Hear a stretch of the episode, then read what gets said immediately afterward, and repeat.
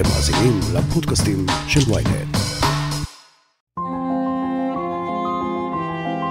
מאבק עיקש ניטש בשיח הציבורי הישראלי בימים אלה על אחד המבצרים החשובים בכל דמוקרטיה. השקיפות, זועקים הספקנים בני זמננו, לא מאפשרת לסמוך על החיסונים שהמדינה רכשה מחברת פייזר. מה יש להם להסתיר? נשיאת בית הדין הארצי לעבודה לשעבר, נילי ארד, יושבת ראש עמותת שקיפות בינלאומית ישראל, שביל, תסייע לנו להוריד כמה חומות שמפריעות לשקיפות במדינת ישראל, ותסביר איך כל זה קשור לשחיתות.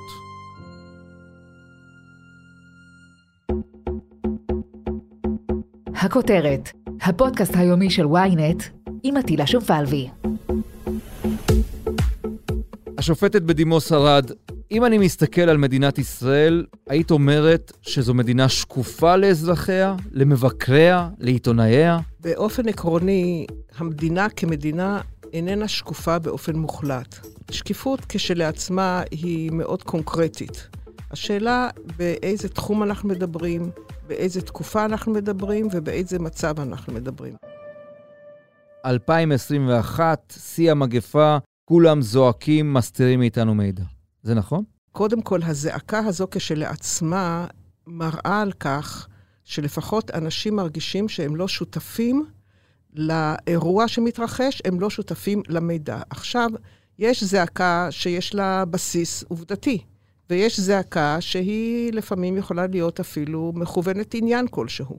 אבל חשוב שאנחנו נדבר באופן עקרוני קודם כל על מהות השקיפות ועל חשיבותה, לא רק כערך, אלא גם בהתנהלות המדינה, הרשויות למיניהן, והחובה שלהם כלפי הציבור אכן לשקיפות, ושקיפות מה שיותר רבה עוזרת למעשה לרשויות המדינה לנהל את המדינה באופן שהמידע יהיה מידע נכון. כשאת מסתכלת על דיוני קבינט קורונה למשל, יש טענה מאוד צודקת, יש לומר, איננו יודעים מה נאמר שם.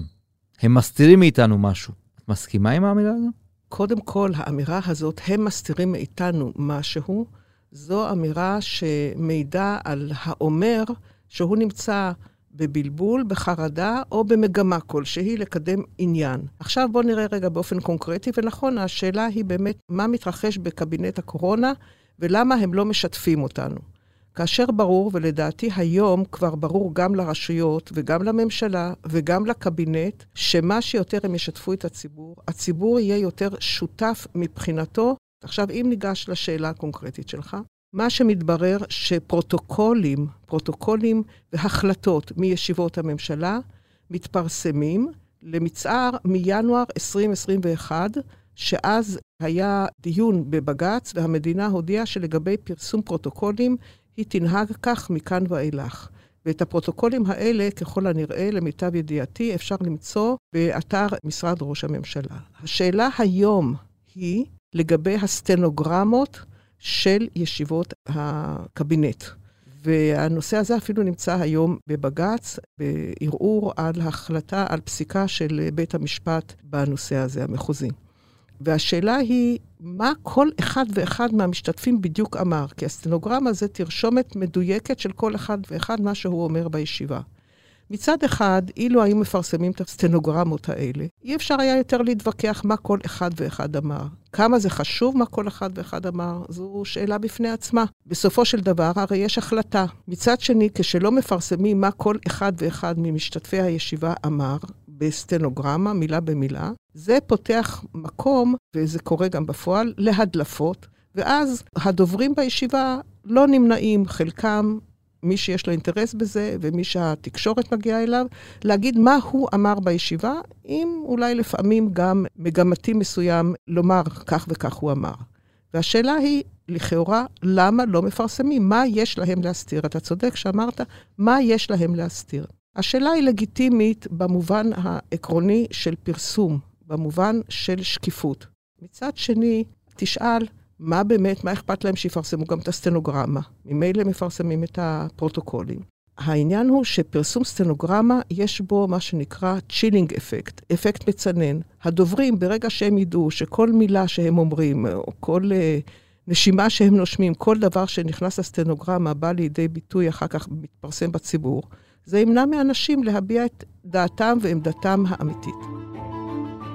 הבוקר אני שמח אה, לבשר שאחרי שורת שיחות עם מנכ"ל פייזר אה, אלברט בורלה, סגרנו אתמול בלילה עסקה להקדמת משלוח החיסונים הבא ל-1 באוגוסט.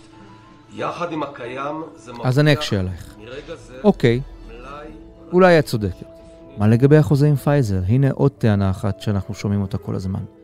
למה יש שם קווים שחורים בתוך החוזה הזה? אז קודם כל, גם כאן, אתה צודק בהחלט. קודם כל הייתה שאלה קודמת לשאלה שלך, והיא למה לא מפרסמים את ההסכם עם פייזר? הרי הייתה תקופה שלא ידענו, שלכאורה, כך נאמר, ראש הממשלה שהיה אז אה, בתפקיד, בא לידי הסכם עם פייזר. ההסכם שהבאתי עם פייזר מאפשר לנו לחסן את כל אזרחי ישראל מעל גיל 16 עד סוף מרץ, ואולי אף לפני. זה לא עבר החלטת ממשלה, אבל עבר כנראה החלטות אחרות, ומה הם שם סגרו ביניהם. והיו על כך כמובן גם עתירות, ובסופו של דבר משרד הבריאות פרסם את ההסכם עם פייזר. אבל, כפי שאתה בדיוק מציין, אכן, יש שם פסקאות או מילים מושחרות. גם לכך, לכאורה, יש תשובה, והיא שיש אינטרסים כלכליים בהתקשרות, ואת האינטרסים הכלכליים של החברה והתשלומים שמדינת ישראל משלמת וכיוצא באלה, את העניינים האלה או את הנקודות האלה השחירו. מה שמתברר למשל, שהיה חשוב למי ששאל מבחינה של באמת של גילוי, היה האם התיק האישי שלי בקופת חולים, עם כל uh, מה שיש לי מבחינה בריאותית, בא לידי פייזר ואחר כך לעולם כולו. בהסכם לגבי זה, למיטב ידיעתי, יש איסור על הפרסום הזה. יחד עם זה, יש הרבה מאוד שאלות שעולות מתוך העיון בהסכם עם פייזר. אבל כאן נשאלת השאלה, ברגע שהמדינה, רשויות המדינה, מפרסמים את ההסכם, זו המטרה של השקיפות. המטרה של השקיפות היא לאפשר לציבור לדעת ולהעביר ביקורת. והביקורת הזאת מוצאת את ביטויה בכל הערוצים, ורצוי שיהיו גם ערוצים לגיטימיים. וזו אולי גם ההזדמנות לשאול אותך, מהי עמותת שקיפות, ומה אתם מחפשים לעשות בעצם? מה, להגיד למשרדי הממשלה, תוציאו החוצה כמה שיותר?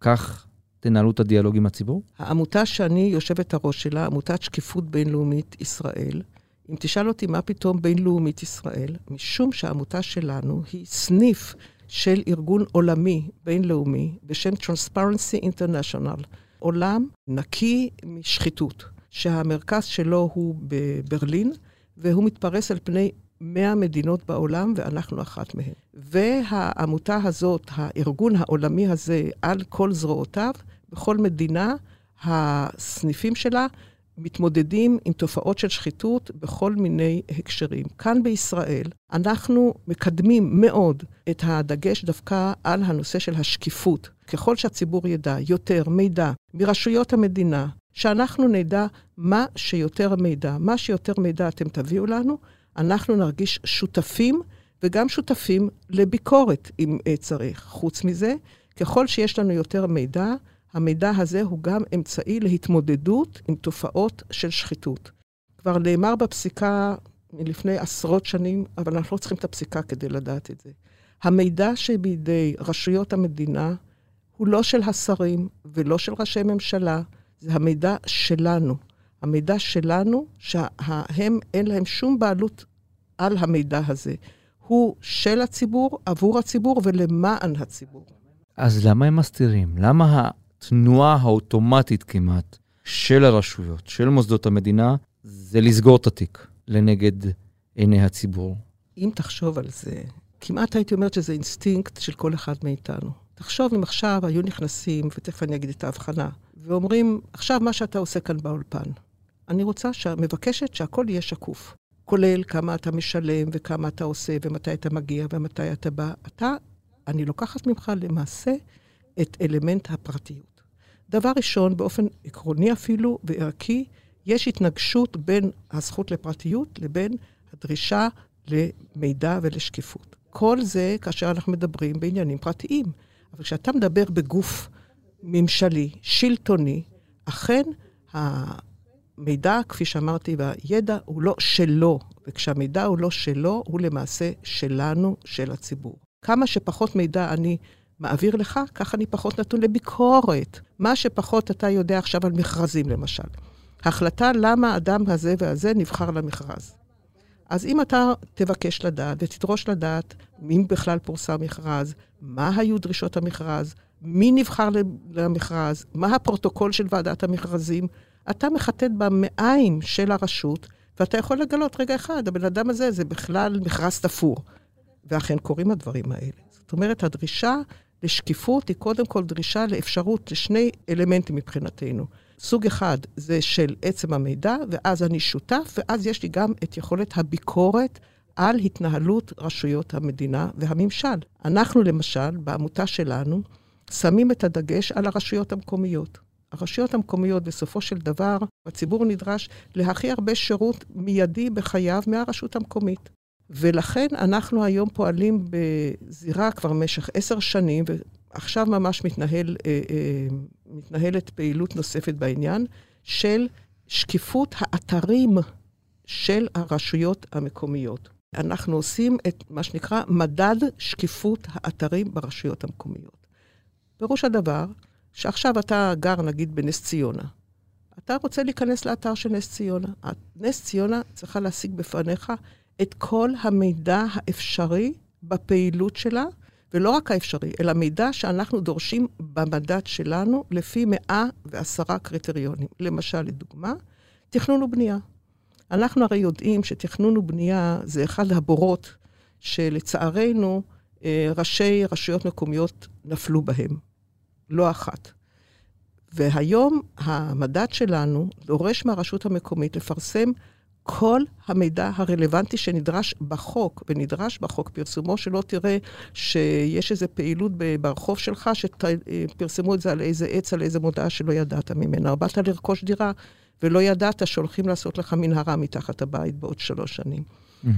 היום יש לנו מדד שמתנהל על 77 הערים בישראל, וכולם משתדלות מאוד, וזה חלק מהפעילות שלנו באמת, לפרסם אה, ולעמוד בדרישות של המדעת שלנו. מיד, נמשיך עם הכותרת. אבל לפני כן, הודעה קצרה.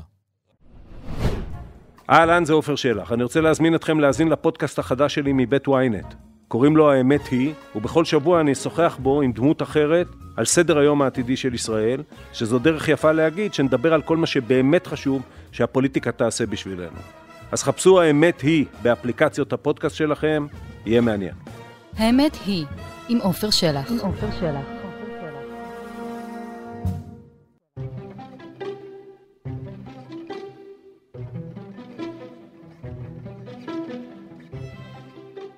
אם רמת השקיפות תעלה, רמת השחיתות תרד, יש קורלציה ישירה בין שני הדברים?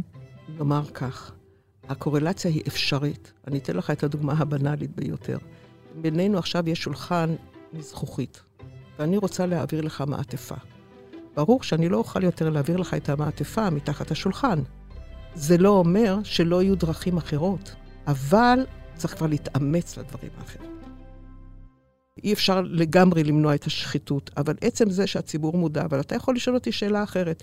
יופי, אז הרשות פרסמה באתר שלה על המכרזים ואת התקציב ואת דוח מבקר הרשות, ואת כל המידע שאת מבקשת. מי אומר שבחיים זה גם אמת וגם נכון, ואתם מבקרים אותם גם? התשובה היא לא. אנחנו רק דורשים ונותנים ציונים, ואני אציין שהרשויות, מאוד חשוב להם לקבל ציונים גבוהים, משום שהציבור הופך להיות המבקר הישיר של הרשות.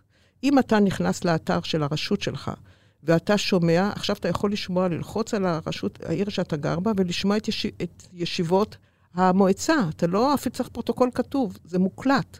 אתה יכול להשתתף, אתה יכול להביע דעה, אתה קורא עכשיו את פרוטוקול הביקורת הפנימית, דברים שאנחנו יודעים שבעבר היו עליהם הרבה ויכוחים אם לפרסם, אותו דבר על התקציב. ועכשיו אנחנו הרחבנו את זה גם לעניינים של איכות הסביבה, שעכשיו מאוד uh, תופס מקום וחשיבות, וענייני חירום. לסיום, אם אני אשאל אותך עכשיו, האם את ישנה בשקט כשאת מסתכלת דווקא על השלטון המרכזי, דווקא על הוויכוחים שמתנהלים בימים אלה, היית אומרת שהדברים גלויים מספיק לעינינו? אני אף פעם לא ישנה בשקט, ואסור לנו לישון בשקט. The results that have come back from our case yesterday tell us two things. First, that we are dealing with the Delta variant. The second thing it tells us is that it is linked וגם אילו היינו חיים במדינה כמו ניו זילנד למשל, ששם ראשת הממשלה שיתפה את הציבור באופן שוטף בהחלטות ו... ובתוכניות, ואותו דבר בדנמרק, ואנחנו ראינו את התוצאות גם בהשתתפות של הציבור במניעה. לא, אנחנו אף פעם לא נשען בשקט, ואני אגיד לך יותר, אטילה. גם חברי הממשלה לא צריכים לישון בשקט, אפילו לא דקה אחת.